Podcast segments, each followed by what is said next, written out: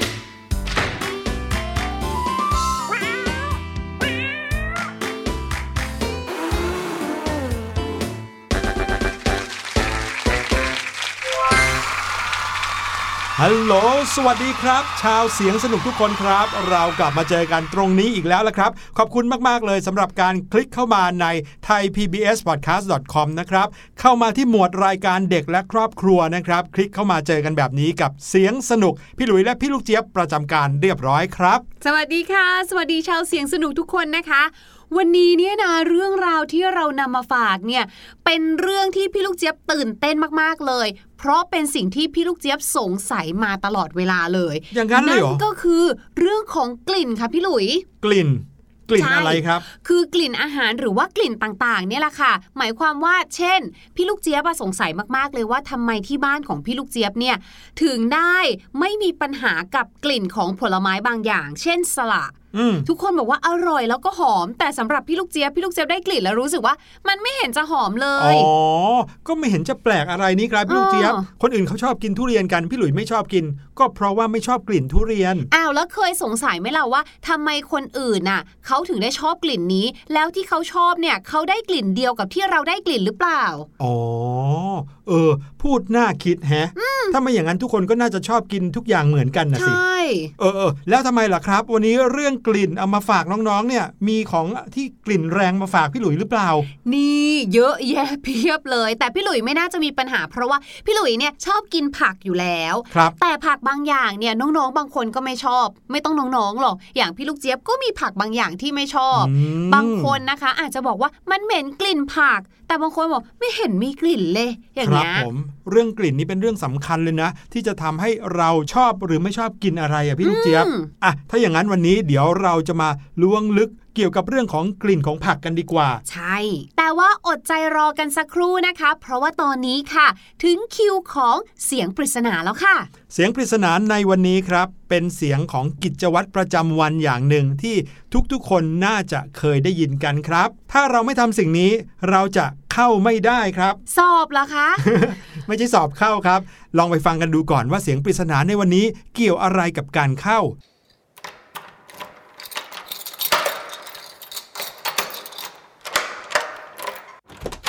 พี่หลุยว่าถ้าฟังเสียงปริศนาในวันนี้อย่างเดียวอาจจะรู้สึกว่ายากได้ครับ แต่ถ้าเกิดว่าฟังจากที่พี่หลุยใบ้ไปเมื่อกี้นี้น่าจะง่ายขึ้นนะ ใช่ ถ้าไม่ได้ยินเสียงนี้เข้าไม่ได้ น้องๆคิดว่านี่คือเสียงของอะไรครับลองเดากันดูแล้วเดี๋ยวเราจะกลับมาเฉลยกันแน่นอนฮะ แต่ว่าตอนนี้ตามพี่หลุยและพี่ลูกเจี๊ยบไปก่อนดีกว่าครับ ตามไปดมกลิ่นหอมๆของผักกันดีกว่าครับ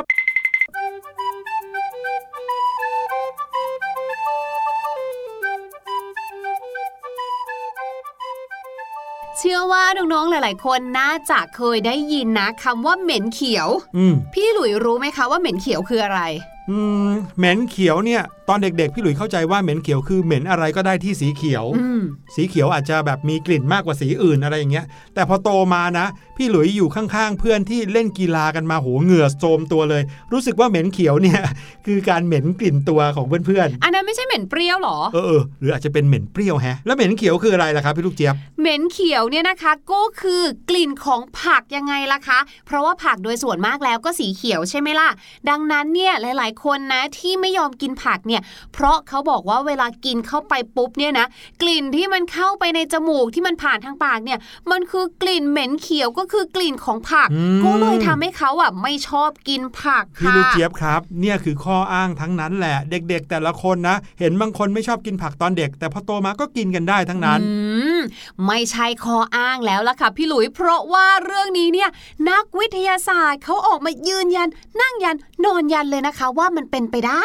อะไรเป็นไปได้ครับ การรับกลิ่นเหม็นเขียวของผักเนี่ยมันเป็นไปได้จริง ๆ โดยเฉพาะในเด็กค่ะ เวลาที่เด็กๆเนี่ยนะคะ เจอผักในอาหารเนี่ยก็มักจะเขี่ยออกใช่ไหมล่ะ โดยเฉพาะพวกผักตระกูลกะหล่ำใครนะคะที่เวลาเห็นโฆษณาในโทรทัศน์เนี่ยโดยเฉพาะเด็กต่างประเทศอันนี้แปลกมากเลย เขาจะไม่ชอบกินบรอกโคลีกันครับในขณะที่พี่ลูกเจี๊ยบรู้สึกว่าบรอกโคลีเป็นผักที่กินง่ายที่สุดแล้วอืมเออแต่ว่าเด็กๆค่ะ เขาจะไม่ชอบบางางคนเนี่ยทำหน้าตาแบบไม่ไหวแล้วจริงๆ คือได้โปรดขอหนูกินอย่างอื่นแทนเถอะแบบนี้เลยนะ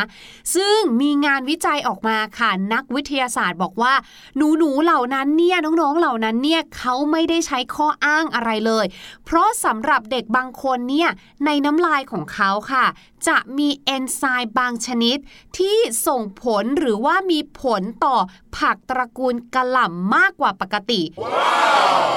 คือพอเจอเอนไซม์ตัวเนี้ยไปผสมกับผักพวกกะหล่ำปุ๊บเนี่ย มันจะเท่ากับรสชาติที่อีมากๆเลย อืม พูดง่ายๆ คือถ้าเด็กคนนั้นมีเอนไซม์ชนิดนี้อยู่ในค่ะร่างกาย เขาจะกินผักตระกูลกระหล่ำแล้วรู้สึกรสชาติแย่มากกว่าคนอื่น ใช่ ผักตระกูลกะหล่ำนะคะ ก็เช่นเอ่อกะหล่ำปลี กะหล่ำดอกบรอกโคลีคะน้ากวางตุ้งแบบเนี้ยโอ้ค่ะโห เป็นผักที่เด็กๆ กินยากกันทั้งนั้นเลยนะ ใช่ คือถ้าสมมุติว่าอยากให้กินง่ายเนี่ยต้องเอามาปรุงอาหาร เช่นอาจจะเป็นผัดผักใส่เอ่อกะหล่ำปีผัดน้ำปลาใส่เบคอนอเอาย่างไปเงี้ลยวกค่ะบ้างแต่การกินลวกหรือเอาไปต้มหรือการกินสดเนี่ย อันเนี้ยค่ะอาจจะทำให้น้องๆ เนี่ยไม่ชอบได้ครับอย่างที่บอกเพราะว่าบางคนเนี่ยมีเอนไซม์ตัวนี้ ซึ่งไปทำปฏิกิริยากับพวกผักกะหล่ำค่ะซึ่งเจ้าเอนไซม์ตัวนี้เนี่ยนะคะถามว่าแล้วมันไปทำอะไรยังไงถึงได้เกิดเป็นรสชาติที่มันไม่โอเคมันอีอีแล้วเนี่ย เนื่องจากว่าเจ้าเอนไซม์ตัวนี้ค่ะ ถูกผลิตโดยแบคทีเรียที่อาศัยอยู่ในช่องปากของเราเนี่ยแหละค่ะ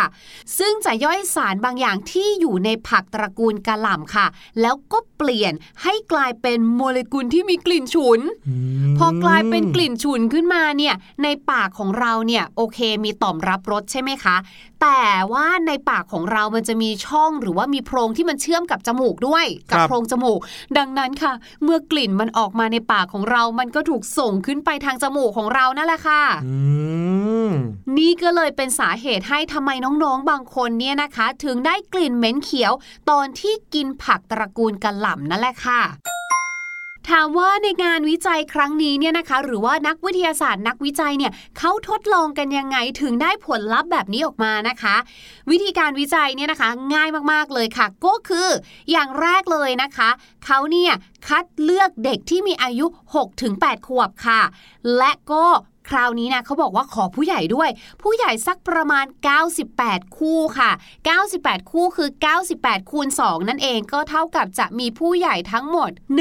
196 คนค่ะ นักวิจัยได้ทำการตรวจสอบน้ำลายของทุกคนเลยค่ะ ไม่ว่าจะเป็นเด็กหรือผู้ใหญ่ที่เอามาร่วมทดสอบนะคะ หลังจากนั้นค่ะ นักวิจัยเนี่ยเขาก็จะแอบนะคะทำสัญลักษณ์เอาไว้ว่าอ๋อเด็กคนนี้เนี่ยนะ มีแบคทีเรียตัวนี้อยู่ในปาก มีสารตัวนี้อยู่ในปากเอนไซม์ตัวเนี้ยที่จะส่งผลให้รับกลิ่นของกะหล่ำผิดไป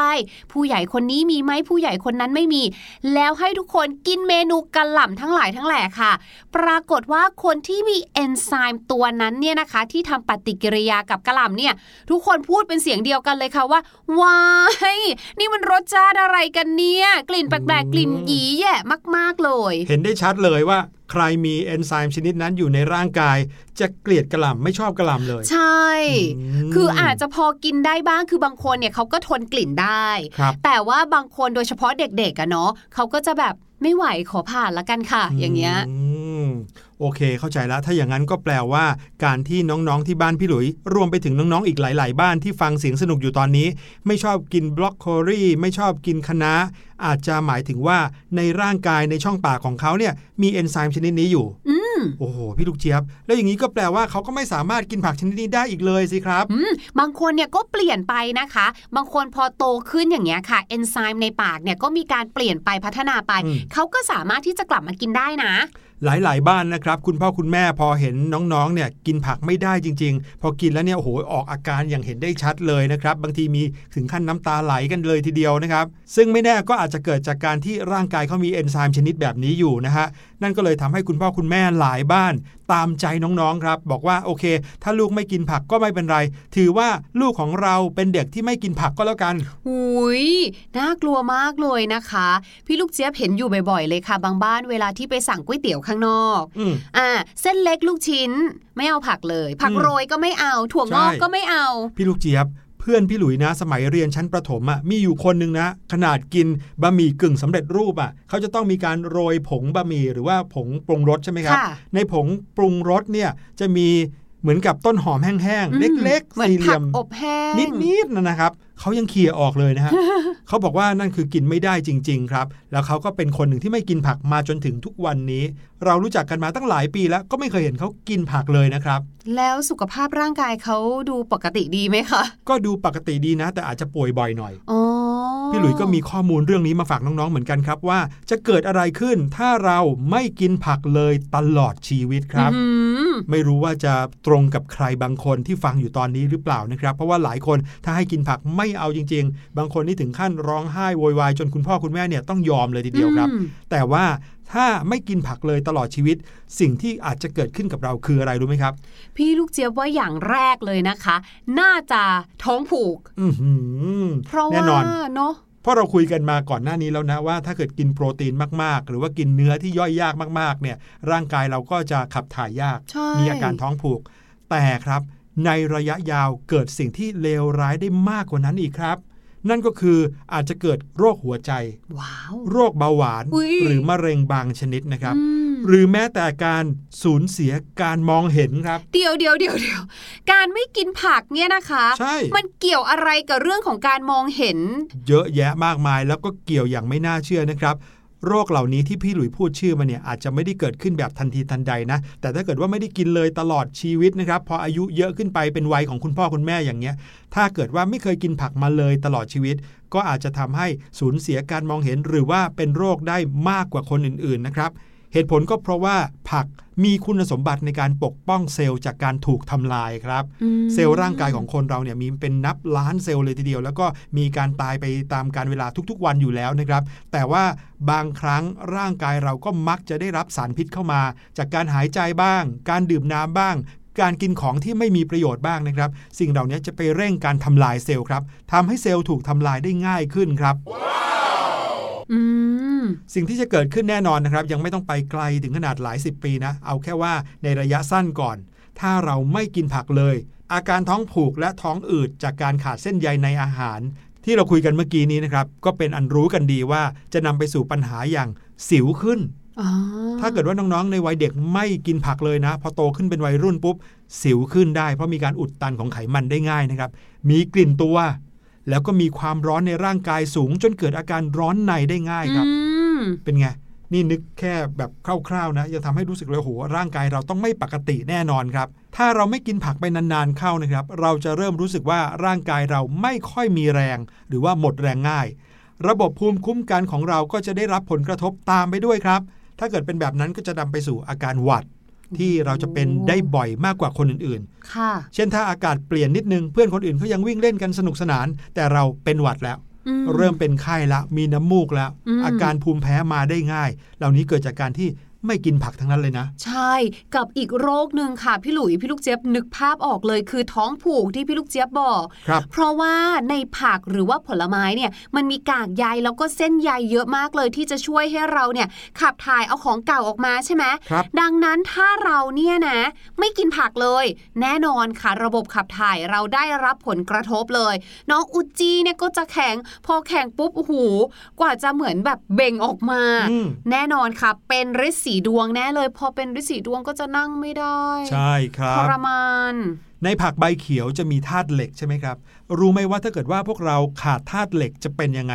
เป็นยังไงคะ เราอาจจะเติบโตขึ้นมาได้เหมือนคนปกติแหละ แต่เราจะผมร่วงง่ายครับไว้แล้วผิวพรรณก็จะไม่ดีอืมกลายเป็นคนที่ดูแก่กว่าวัยครับมเออ น้องๆ คงจะไม่อยากอายุเพียงแค่ 14 15 แต่ดูเหมือนคนอายุ 40 50 ใช่ไหม ซึ่งเชื่อไหมครับว่าเป็นไปได้จริง ๆสำหรับคนที่ไม่กินผักเลยนะครับ รวมไปถึงผิวหนังอาจจะแห้งมากเกินไป อาจมีอาการของโรคอ้วนได้ด้วยอืมเนื่องจากว่าไม่มีเส้นใยอย่างที่พี่ลูกเจี๊ยบบอกนะค่ะเส้นใยอาหารไม่เข้าไปช่วยกวาดอะไรออกมาจากลำไส้เลยอืมร่างกายเราก็เก็บสะสมไว้มากอยู่ในลำไส้เยอะซึมเข้าไปในร่างกายเป็นชั้นไขมัน คราวนี้ก็กลายเป็นโรคอ้วนได้ง่ายครับ พอเป็นโรคอ้วนนะคะก็จะหลีกเลี่ยงโรคนี้ได้ยากเลยค่ะ ก็คือโรคหลอดเลือดหัวใจ เพราะว่าถ้าเราเนี่ยกินแต่แป้งใช่ไหมคะ ก็คือคาร์โบไฮเดรตกินเนื้อสัตว์ก็คือโปรตีนแล้วก็กินไขมัน แต่ไม่ได้กินผักผลไม้เลยเนี่ยนะคะ แน่นอนร่างกายของเราจะมีแต่ไขมันค่ะ แล้วพอไขมันมันอยู่ในเส้นเลือด แล้วไม่มีบรรดาผักพวกนี้ที่เป็นกากใยไปกวาดเอาไขมันออกมา จากร่างกายของเราเนี่ยนะคะทำให้บรรดาสารอาหารที่เราได้รับเข้าไปเนี่ยก็ไม่ถูกดูดซึมเข้าไปด้วย อะแย่เข้าไปใหญ่เลยค่ะ ดังนั้นนะคะ มีแต่ไขมัน อาหารที่กินเข้าไปวิตามินต่างๆ ก็ไม่มีสารอาหารต่างๆ ก็ไม่ถูกดูดซึม สรุปแล้วทุกอย่างค้างคาอยู่ในร่างกายโอ้โหไม่ระบายอะไรออกมาเลย เหมือนร่างกายเนี่ยกลายเป็นของที่เอาไว้เก็บของที่เก็บขยะเออเป็นสิ่งสกปไม่รกดีหรือว่าเลยเป็นสิ่งที่ไม่มีประโยชน์ทั้งนั้นเลยค่ะโอ้โห ฟังดูทำไมมันถึงได้แย่ขนาดนี้แค่การไม่กินผักนี่นะอืม น้องๆครับ แล้วถ้าเกิดว่าเรามีเพื่อนหรือคนใกล้ชิดที่ไม่กินผักล่ะ เราจะบอกเขาว่ายังไงดี ปั่นกินเลยแป๊บเดียวหมดนะปั่นกินแล้วก็อุดจมูกแล้วก็ดื่มดื่มดื่มใช่โอ้อันนี้นี่คือยาแรงนะ วันนี้พี่หลุยแล้วก็พี่ลูกเจี๊ยบก็ขอสวมบทโหดนะ บอกกับน้องๆ เพื่อที่น้องๆ จะได้เอาคำพูดเนี้ยไปบอกกับเพื่อนๆ หรือว่าพี่น้อง หรือว่าคนใกล้ชิดที่เขาไม่กินผักได้ บอกได้เลยว่า ถึงจะเกลียดถึงจะกลัวผักนะครับ กินไม่ได้ยังไง ก็ต้องฝึกแล้วก็หัดที่จะกินครับ ใช่ เพราะว่าอะไรรู้ไหมเพราะว่าโรคที่มาจากการกินไม่ถูกหลักโภชนาการ โรคจากการไม่กินผักที่พี่หลุยพี่ลูกเจี๊ยบพูดเมื่อกี้เนี้ย มันน่ากลัวกว่าการที่เราจะต้องมาฝืนกินผักเยอะมากเลย ใช่ พี่ลูกเจี๊ยบว่าบางทีอาจจะเกิดจากประสบการณ์ที่ไม่ดีของเขาก่อน สมมติเขาเคยกินผักหนึ่งอย่าง แล้วเผอิญมันเหม็นไม่ชอบ เขาก็เลยอาจจะคิดไปว่าผักอย่างอื่นน่ะอืมต้องเหม็นเหมือนกันแน่ๆเลยเห็นสีเขียวๆมาใช่เนี่ยก็เลยอืไม่กล้าลอง แต่ว่าจริง ๆ แล้วเนี่ยนะคะ ไม่ใช่ผักทุกอย่างที่จะมีรสชาติขมหรือว่าจะเหม็นเขียวครับดังนั้นอาจจะลองเปิดใจด้วยการชิมนิดนึงก่อนครับแล้วผมถ้าเรานะคะชอบกินอันไหนเป็นพิเศษก็หมั่นกินผักอันนั้นเข้าไป จัดสัดส่วนให้เหมาะสมในแต่ละมื้อนะคะ แค่นี้ร่างกายของเราก็จะไม่ขาดเส้นใยแล้วก็วิตามินแล้วล่ะค่ะ ครับผมก็ขอให้น้องๆทุกคนนะครับ กินผักกันเยอะๆ แล้วก็อวยพรด้วยนะสำหรับใครที่อาจจะไม่ชอบกินผัก ขอให้กินผักให้ได้เยอะๆไวๆนะครับ เราจะได้ร่างกายแข็งแรง แล้วก็เติบโตมาเป็นผู้ใหญ่ที่แข็งแรงครับ คุณพ่อคุณแม่จะได้ไม่ห่วงด้วยนะครับเอาละตอนนี้พาน้องๆ ไปฟังเพลงกันก่อนดีกว่ากับเพลงนี้ พูดเพราะๆ แล้วเราจะกลับมาฟังภาษาอังกฤษดีๆ จากพี่ลูกเจี๊ยบครับ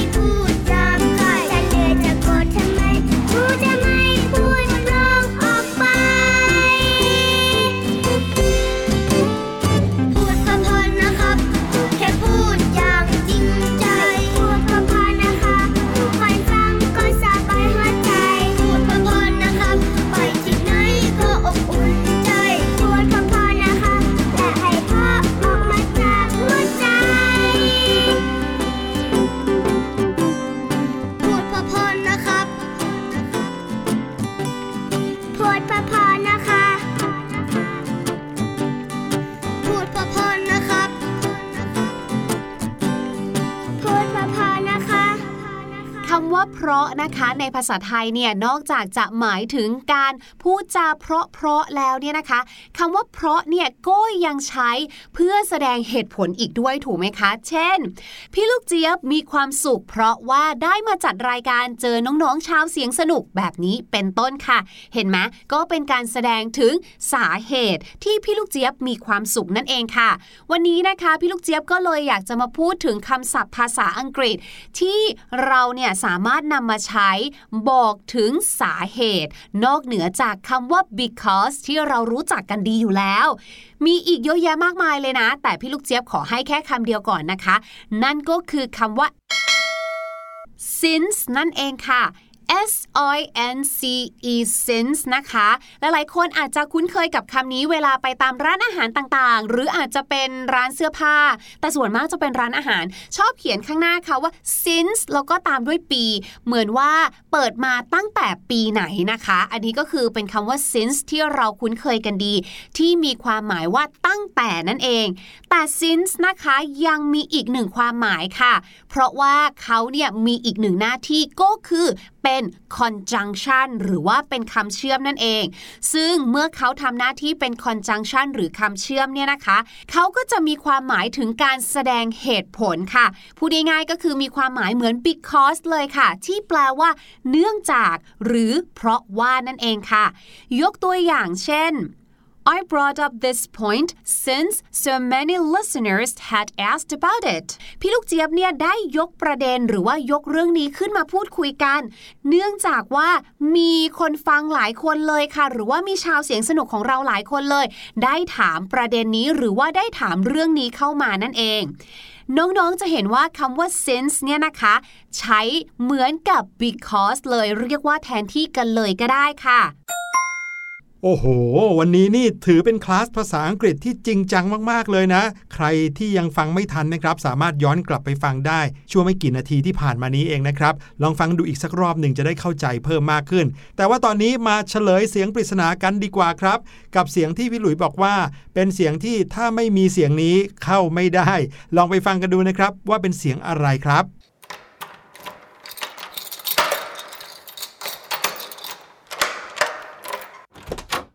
ได้ฟังกันอีกรอบหนึ่งแล้ว ก็เชื่อว่าน้องๆ น่าจะเริ่มเดาถูกกันแล้วใช่ไหมล่ะครับ ว่าเสียงนี้คือเสียงของการไขล็อกกุญแจประตูนั่นเองครับอืมมีเสียงการหมุนด้วยนะ แล้วก็เสียงล็อกจะหลุดดังกล็อกเมื่อกี้นี้นะครับ แล้วก็มีเสียงการเปิดประตูด้วยในตอนท้าย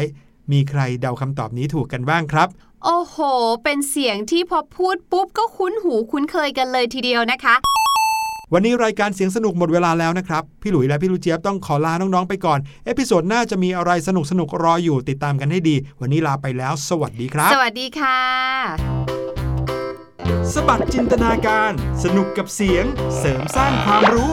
ในรายการ